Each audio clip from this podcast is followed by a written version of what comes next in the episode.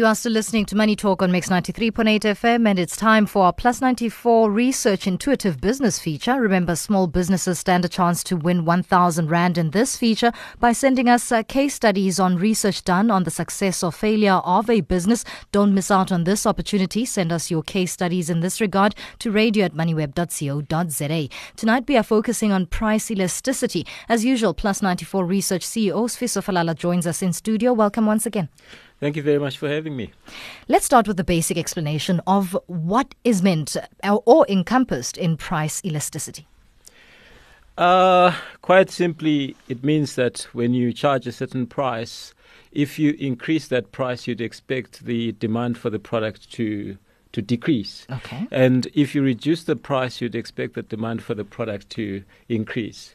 So you've got products that have a price that is highly elastic. Mm-hmm. What that means is that as soon as you change the price, even by a cent or two cents, you lose so many customers. Mm. So there's a way you work that out. It's basically the percentage um, change in the number of people that want the product divided by the percentage change in the price. Okay. And you t- really wish for the number of people that um, are being reduced from the purchasing pool to be smaller than the percentage change in price. In other words, your price increase should have a positive impact on your bottom line. Mm. So, and, and then on the other hand, you also have pricing that is inelastic. For instance, if you change the price, the demand does not change. All right. Um, it might even go up. For instance, um, um, luxury products like mm. a Bentley or a Rolls Royce. Oh, yes. you, you, you may increase the price. It, it might actually encourage more more of the people that buy it to buy more of it. Mm. Um, so that's that's a definition there. On the research element, do you find that uh, a lot of businesses go hard into digging up information about uh, what price elasticity would mean for their product? I mean, you just mentioned the high-end products like a Bentley. If they drop the price, I'm sure even some who could not really afford it but are still okay could want to go buy it, but because the price doesn't change, they yeah. don't. And then those that do buy it because it's expensive might then not want to buy it because ah. everyone now is able to buy it. Mm-hmm. You must remember that price is not just um, the legal tender between yourself buying the product and the company that is selling it. Mm-hmm. It also represents an emotional connection between you and the product that you are using to express yourself through. Mm-hmm. It is also, at the same time, something that can represent prestige and, and status. Uh, price is very important for businesses. If your price is lower than the cost of producing the product, you don't have a, pro- uh. a, a, a, a business. So it's very important for the price to be at least higher than the cost of operating. Okay. How then does one price accordingly while operating in a regulated environment? Yeah, in a regulated environment, it's very difficult because you'd have to operate within the confines of the regulation. Mm. Um, it doesn't matter what the optimal price is. You would want to, and most people would tend to comply and charge the regulated uh, price. Okay. So that's very limiting in that sense, and the level of competitiveness now depends on you being able to reduce your operating costs. So if you can reduce your cost of producing your goods, then it's all now about the margin. Because mm-hmm. remember, the important thing about pricing is the margin that that, that it offers you right. um, as, as a profit on, on each unit that you sell. Speaking of regulation, what types of environments are regulated? At the top of my head, I can think of bread, which has yes. been a contentious issue over the yes. past few um, years. I think, um, and also in other um, t- industries, uh, for instance, state-owned enterprises, mm. uh, the transfer and sale of, uh, for example, uh, oil uh, through the pipelines and things like that. It's very important to understand the environment in which you operate in, first of all, as a business, whether it is regulated or it is not regulated, because you might find yourself infringing on the law without the intention of, of, of doing so. Mm. So that's the first thing that one needs to establish. And importantly, to also understand the pricing regimes for your competitors uh, in respect of price is not just about an absolute price, but it's also about value for money, perceived value for money. So you might have a, a, pro- a product, a, a, a, a, say bread. You've given an example yeah. of bread, uh, which is say fifteen rand or seventeen mm. rand. But you might also be able to get a loaf of bread that is thirty rand because it is perceived to be fortified with vitamins. Mm. It is perceived to be healthier, made of special ingredients, and so on and so forth. So while the absolute price might be higher, the perceived value might be even higher than the one that you, the product that you buy at a lower price. The interesting element in the thread that you're speaking about is this um, surprising balance between the pricing issue and some sort of prestige or luring a market that is perceived to want to buy certain things, and they are basically lured into that notion by the seller itself. How do those two relationships go together versus regulation and versus value for money? Yeah, because um, most people, to a large degree, uh, would see price as an indication of quality, which mm. it not it is not always. It's not always the case that that is true. Yeah. Um. So, for instance, uh, a company like Louis Vuitton, they would dispose of their products so that they do not have to sell them at a lower price, and therefore they maintain the standing of the product as a premium product for which a lot has to be uh, paid for, mm. and that's in the luxury uh, environment.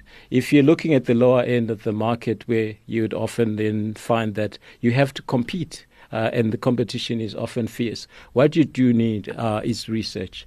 Uh, you need um, market research. Mm-hmm. You need to understand what is the optimal p- price. There are tools for establishing what is the optimal price. Right. What is a price premium? What is uh, bargain basement in terms of um, the price that you can charge? So research would help you locate your product mm. by understanding how it relates from a quality point of view to what it can fetch on the market. If the combination is wrong, your product will not sell. The the golden thread there is, if your margin is very small based on your costs, maybe because your reputation is also small, mm-hmm. you have to sell high volumes.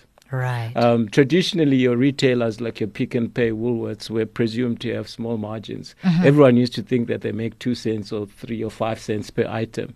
And therefore, what they needed to do was to sell to millions of people in order to have a substantial profit. Nowadays, I don't know if that is still the case, yeah. that their margins are are, are, are relatively small.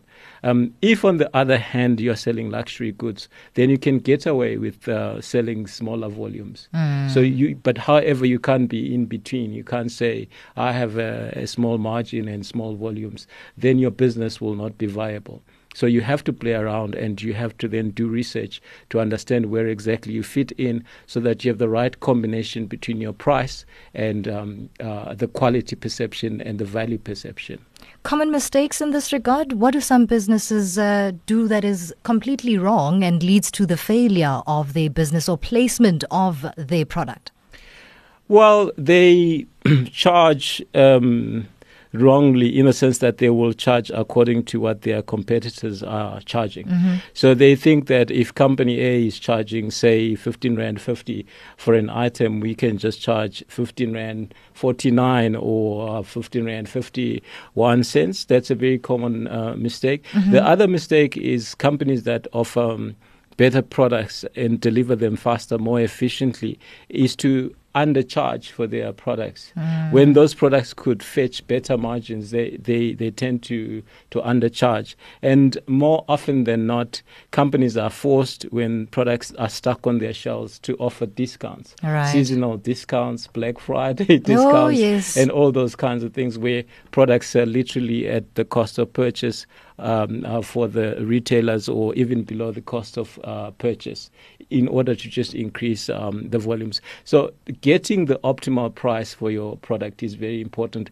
and hence the notion of doing a price elasticity study, mm. because then you you get to a point whereby a percentage change in your uh, price is equal to a percentage change in your um, demand. Okay. And if you increase the price any further, now you're going to have a bigger decline in volumes than what you are gaining through a price increase. Mm. So it needs to be more or less a scientific uh, process, and the biggest mistake is that it often is not. Hmm. Hmm. Lastly, how does this apply to a new business or even a new market?